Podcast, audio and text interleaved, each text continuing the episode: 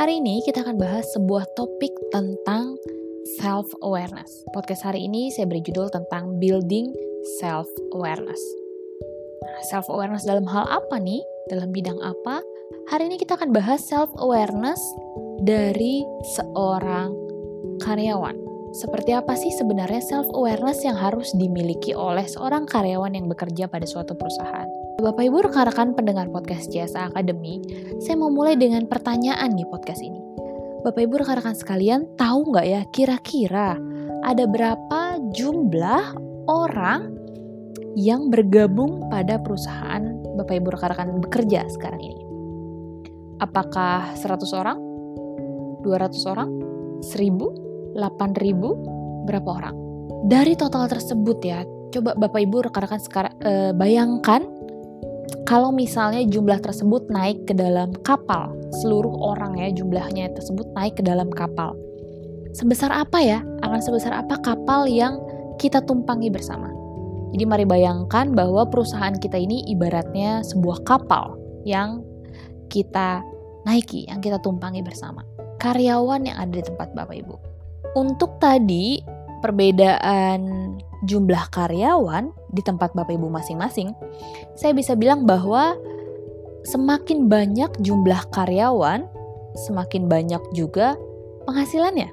Idealnya seperti itu ya. Kalau dulu bahasa orang-orang zaman dulu itu ngomongnya adalah banyak anak, banyak rejeki gitu ya. Kalau bahasa investasi itu jadi high risk, high return.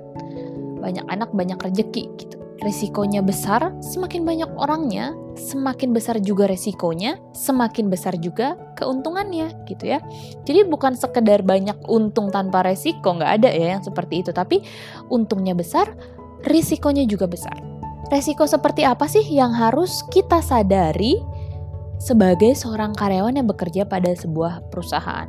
Kenapa nih kita disebut sebagai resiko? Kenapa kita sebagai karyawan harus sadar, harus harus aware tentang resiko-resiko yang bisa kita sendiri timbulkan kepada perusahaan. Oke, saya akan mulai dengan society sekarang ini. Konsep society ya, dari society 1.0 yang bilang bahwa uh, manusia itu berada di era berburu, baru mengenal tulisan ya zaman purba ya, kemudian masuk ke society 2.0 itu mulai pertanian di mana manusia sudah mulai bercocok tanam, terus 3.0 uh, udah memasuki daerah uh, industri era industri, udah mulai menggunakan mesin. Kemudian 4.0 sudah mulai mengenal komputer hingga internet dan sekarang ini kita ada di society 5.0 Society 5.0 itu apa? Society 5.0 adalah di mana komponen utamanya adalah manusia. Jadi kalau di 4.0 komponennya masih mesin ya utamanya gitu. Kalau di 5.0 ini adalah berpusat pada manusia. Jadi manusia yang sebagai individu paling sempurna yang diciptakan oleh Tuhan, kita yang memiliki akal dan pikiran serta kebebasan untuk bertindak sebagai pusatnya. Beda dengan mesin ya, kalau mesin kan kita bisa program sedemikian rupa ya, atau binatang peliharaan bisa kita didik sedemikian rupa gitu untuk melakukan atau tidak melakukan sesuatu gitu ya. Nah, contohnya misalnya hmm, robot. Nah, robot atau hewan itu tidak punya kebebasan untuk melakukan sesuatu. Hanya kita manusia yang memiliki kebebasan untuk bisa melakukan sesuatu. Ki dengan adanya kebebasan dalam memilih dan bertindak, kita nih sebagai manusia jadi rentan nih untuk melakukan kesalahan-kesalahan atau human error dalam pekerjaan kita. Karena sikap kita itu bisa dipengaruhi oleh situasi dan kondisi lingkungan kita. Jadi kita sebagai manusia tuh bisa banget nih punya kemungkinan untuk memberikan resiko pada perusahaan kita. Coba kalau kita flashback ya, misalnya awal dulu kita masuk ke dalam sebuah perusahaan, pasti ada dong proses rekrutmen ya, ada screening screening screening lainnya. Ada misalnya uh, screeningnya itu berdasarkan umur, maksimalnya berapa, minimalnya berapa, kemudian jenis kelaminnya yang dibutuhkan, uh, pengalaman kerja berapa tahun, kondisi kesehatan seperti apa yang menjadi syarat, kemudian kemampuan apa yang harus dimiliki untuk posisi tersebut. Nah, screening-screening itu biasanya adalah menjadi bukti dari pengurangan pengurangan resiko yang diakibatkan oleh manusia yang bekerja pada sebuah perusahaan. Jadi dengan adanya screening tersebut diharapkan resiko yang terjadi tuh bisa berkurang gitu Bapak Ibu rekan-rekan sekalian. Misalnya nih ya, kita e, ternyata pekerjaannya butuh banyak tenaga, tapi yang masuk adalah orang yang cukup berumur gitu. Nah, mungkin bisa sih ya e, orang tersebut melakukan pekerjaan itu, tapi akan rentan dengan kecelakaan atau mungkin hasil pekerjaannya tidak maksimal. Sehingga screening itu butuh banget untuk dilakukan. Atau misalnya persyaratan nih tidak boleh sedang hamil karena misalnya pekerjaannya itu berkaitan dengan bahan kimia atau butuh banyak mobiling. Nah, persyaratan-persyaratan yang diadakan untuk melakukan sesuatu, screening screening screening yang dilakukan untuk melakukan sesuatu itu dilakukan untuk mengurangi resiko yang terjadi, mengurangi resiko yang bisa disebabkan oleh manusia. Tapi, apakah dengan screening tersebut, dengan adanya persyaratan, syarat dan ketentuan, apakah kita bisa menghilangkan apakah kita bisa menghilangkan 100% resiko tersebut? Apakah e, masalah atau resikonya tetap ada? Itu pasti itu Bapak Ibu masalah atau risiko itu pasti tetap ada. Maka dari itu, saat di awal kita masuk kerja, screening tersebut tetap diadakan. Walaupun memang tidak bisa menghilangkan risiko 100%, tapi setidaknya kita bisa meminimalisir risiko yang terjadi akibat manusia. Ada contoh-contoh, saya mau memberikan beberapa contoh ya Bapak Ibu rekan-rekan. Kurang lebih ada enam kelompok besar resiko yang bisa ditimbulkan oleh manusia. Jadi kita bisa uh, kelompokkan ke dalam enam kelompok. Oke, yang pertama adalah kecurangan internal maupun kecurangan eksternal. Jadi kalau kecurangan internal, kecurangan yang dilakukan oleh orang-orang yang bekerja di dalam perusahaan tersebut, kemudian kalau eksternal di luar ya, di luar dari perusahaan tersebut. Oke. Contohnya apa? Contohnya yang paling simpel aja kecurangannya korupsi waktu. Jam kerja kita dari jam 8 sampai jam 5 misalnya. Tapi kita melakukan kegiatan lain yang di luar dari pekerjaan kita saat jam kerja kita. Nah, itu udah contoh tuh kecurangan internal. Kalau sering dilakukan, otomatis produktivitas kita juga jadi semakin berkurang. Atau misalnya kalau kecurangan eksternal, contohnya itu adalah korupsi yang misalnya dilakukan oleh orang di luar perusahaan. Pencurian barang di toko misalnya atau uh, adanya penipuan-penipuan yang dilakukan oleh orang luar dengan mengatasnamakan nama perusahaan kita. Contohnya seperti itu. Yang kedua adalah inkonsistensi dalam bekerja. Apa tuh inkonsistensi? Ya namanya juga inkonsisten ya. Jadi tidak melakukan prosedur atau tidak bekerja sesuai dengan SOP yang sudah ada. Contohnya apa? Kita biasa absen online dilakukan dengan titip absen. Nah, itu sudah inkonsisten dalam bekerja tuh, tidak melakukan prosedur, tidak bekerja sesuai dengan SOP yang ada. Yang ketiga, gagal memenuhi kewajiban kepada para pelanggan. Nah, ini terjadinya biasanya kalau kita berkaitan langsung dengan customer nih. Gagal ke, gagal memenuhi kewajiban itu contohnya adalah misalnya nih, kita mengirimkan sebuah barang. Nah, barang kita itu yang diterima, yang yang diterima oleh customer itu dalam keadaan yang tidak baik, dalam keadaan berdebu. Ada yang sompel lah misalnya, ternyata beda warnanya lah gitu ya. Nah, itu artinya kita gagal dalam memenuhi kewajiban kita kepada pelanggan. Karena pasti pelanggan akan memberikan komplain. Ya kan? Adanya komplain berarti kita gagal memenuhi kewajiban kita kepada pelanggan. Yang keempat adalah hilang atau rusaknya aset perusahaan. Nah, contohnya apa nih? Contohnya barang inventaris dari kantor hilang, dicuri karena kita naruhnya sembarangan gitu ya, atau kita tinggal-tinggal sembarangan.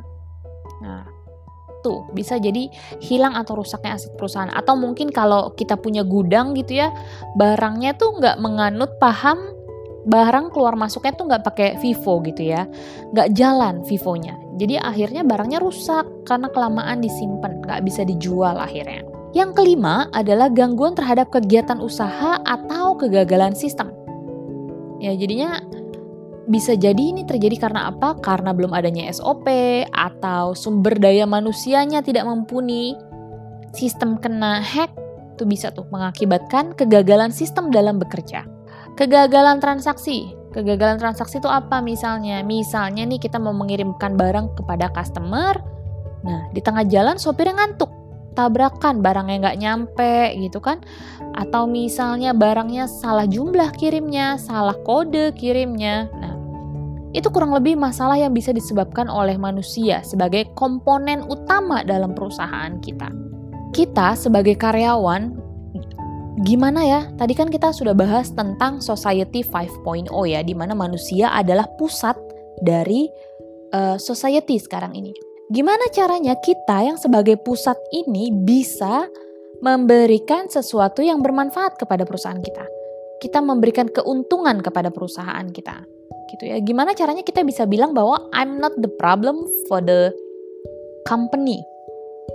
Ya tadi kan saya banyak bilang di atas ya manusia itu kita tuh bisa jadi sumber masalah kita tuh bisa jadi sumber pembawa resiko. Nah tapi gimana nih caranya supaya kita bisa bilang bahwa I'm not the problem for this company? Ada seorang tokoh yang namanya Daniel Goleman ya Bapak Ibu rekan-rekan sekalian. Itu adalah tokoh yang memperkenalkan tentang emotional intelligence jadi kecerdasan emosi ya yang mengatakan bahwa emotional intelligence atau ada juga yang menyebutnya emotional quotient itu adalah kemampuan yang dimiliki seseorang dalam memotivasi diri, ketahanan dalam menghadapi kegagalan, mengendalikan emosi, dan menunda kepuasan serta mengatur keadaan jiwa. Nah, beliau ini mengatakan bahwa emotional awareness dan self management adalah bagian dari emotional intelligence. Nah, jadi yang kita bahas hari ini nih tentang awareness itu adalah bagian dari emotional intelligence, bagian dari kecerdasan emosi. Adapun definisi sebenarnya dari self awareness itu adalah kita sendiri mengetahui apa yang kita rasakan dan mengapa kita merasakan hal tersebut. Hal ini menjadikan individu dapat berkuasa atas perasaan atau tindakannya. Jadi kita menyadari dengan sadar sesadar-sadarnya apa yang kita rasakan dan kenapa kita bisa merasakan hal tersebut self awareness sendiri tuh ada beberapa tipe. Ada internal self awareness dan external self awareness. Kalau yang internal namanya internal ya dari dalam. Jadi kita menyadari sendiri nih, kita menyadari bahwa kita ini orang-orang yang mempunyai self uh, internal self awareness yang tinggi itu jarang banget yang namanya cemas, stres atau depresi. Kenapa kok bisa jarang?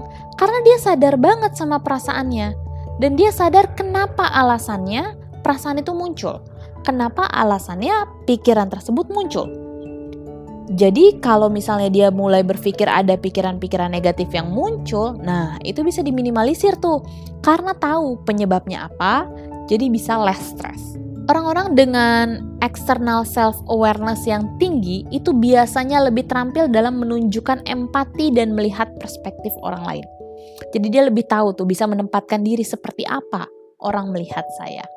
Self awareness itu punya beberapa manfaat. Yang pertama bisa bikin kita lebih percaya diri, lebih kreatif, bisa membantu kita untuk membangun relasi yang lebih kuat dengan orang lain, Gimana sih sebenarnya caranya supaya kita bisa lebih cerdas secara emosi? Cerdas secara emosi ini artinya kita bisa mengontrol diri kita, bukan kita yang dikontrol oleh emosi atau keadaan yang ada di luar kita. Nah, yang kedua, cara yang bisa kita lakukan adalah dengan berdoa. Dengan berdoa, kita jadi lebih peka dengan pertolongan Tuhan. Jadi kalau misalnya nih udah mulai berasa nggak bisa kontrol emosi, udah mulai nggak tenang, nah boleh deh tuh mulai tarik nafas, ngambil waktu untuk berdoa sejenak. Yang ketiga adalah dengan tidak menipu diri. Tidak menipu diri tuh artinya e, bohongin diri sendiri ya, make topeng gitu. Self awareness ini adalah bentuk kejujuran kita pada diri kita sendiri juga mengakui perasaan apa yang muncul pada diri kita, kenapa perasaan itu bisa muncul. Cerdas secara emosi itu artinya bukan uh, bukan kita membuang emosi-emosi kita ya, tapi kita tahu kita merasakan sebuah emosi tertentu, perasaannya seperti apa, gimana cara mengelolanya sehingga tidak merugikan untuk diri sendiri, untuk diri kita ataupun untuk orang di sekitar kita. Yang keempat bisa kita lakukan adalah dengan melakukan afirmasi positif. Kenapa kok afirmasi jadi bagian untuk melatih self awareness ya? Saat kita memberikan afirmasi positif pada diri kita sendiri, kita tuh mulai menelaah kembali nih, apa sih yang sudah saya lakukan dengan baik dan benar? Gitu ya. Jadi melihat ke dalam diri. Jujur pada diri sendiri kita bisa lihat. Saat kita sudah mulai terbiasa dengan self awareness atau kesadaran diri ini, kita bisa nih melakukan pekerjaan kita dengan baik dan benar tanpa ada yang lihat pun karena kita menyadari dengan betul apa yang kita lakukan dan apa tujuan yang kita harapkan akan pekerjaan ini. Sehingga pada akhirnya kita bisa dengan bangga bilang I'm not the problem, I'm the solution. Karena kita tahu yang kita lakukan adalah hal yang baik dan benar. Oke, demikian Bapak Ibu rekan-rekan sekalian pendengar podcast CSA Academy. Podcast kita hari ini yang berjudul Building Self Awareness. Saya Stefani Singarimbun, sampai jumpa di podcast selanjutnya.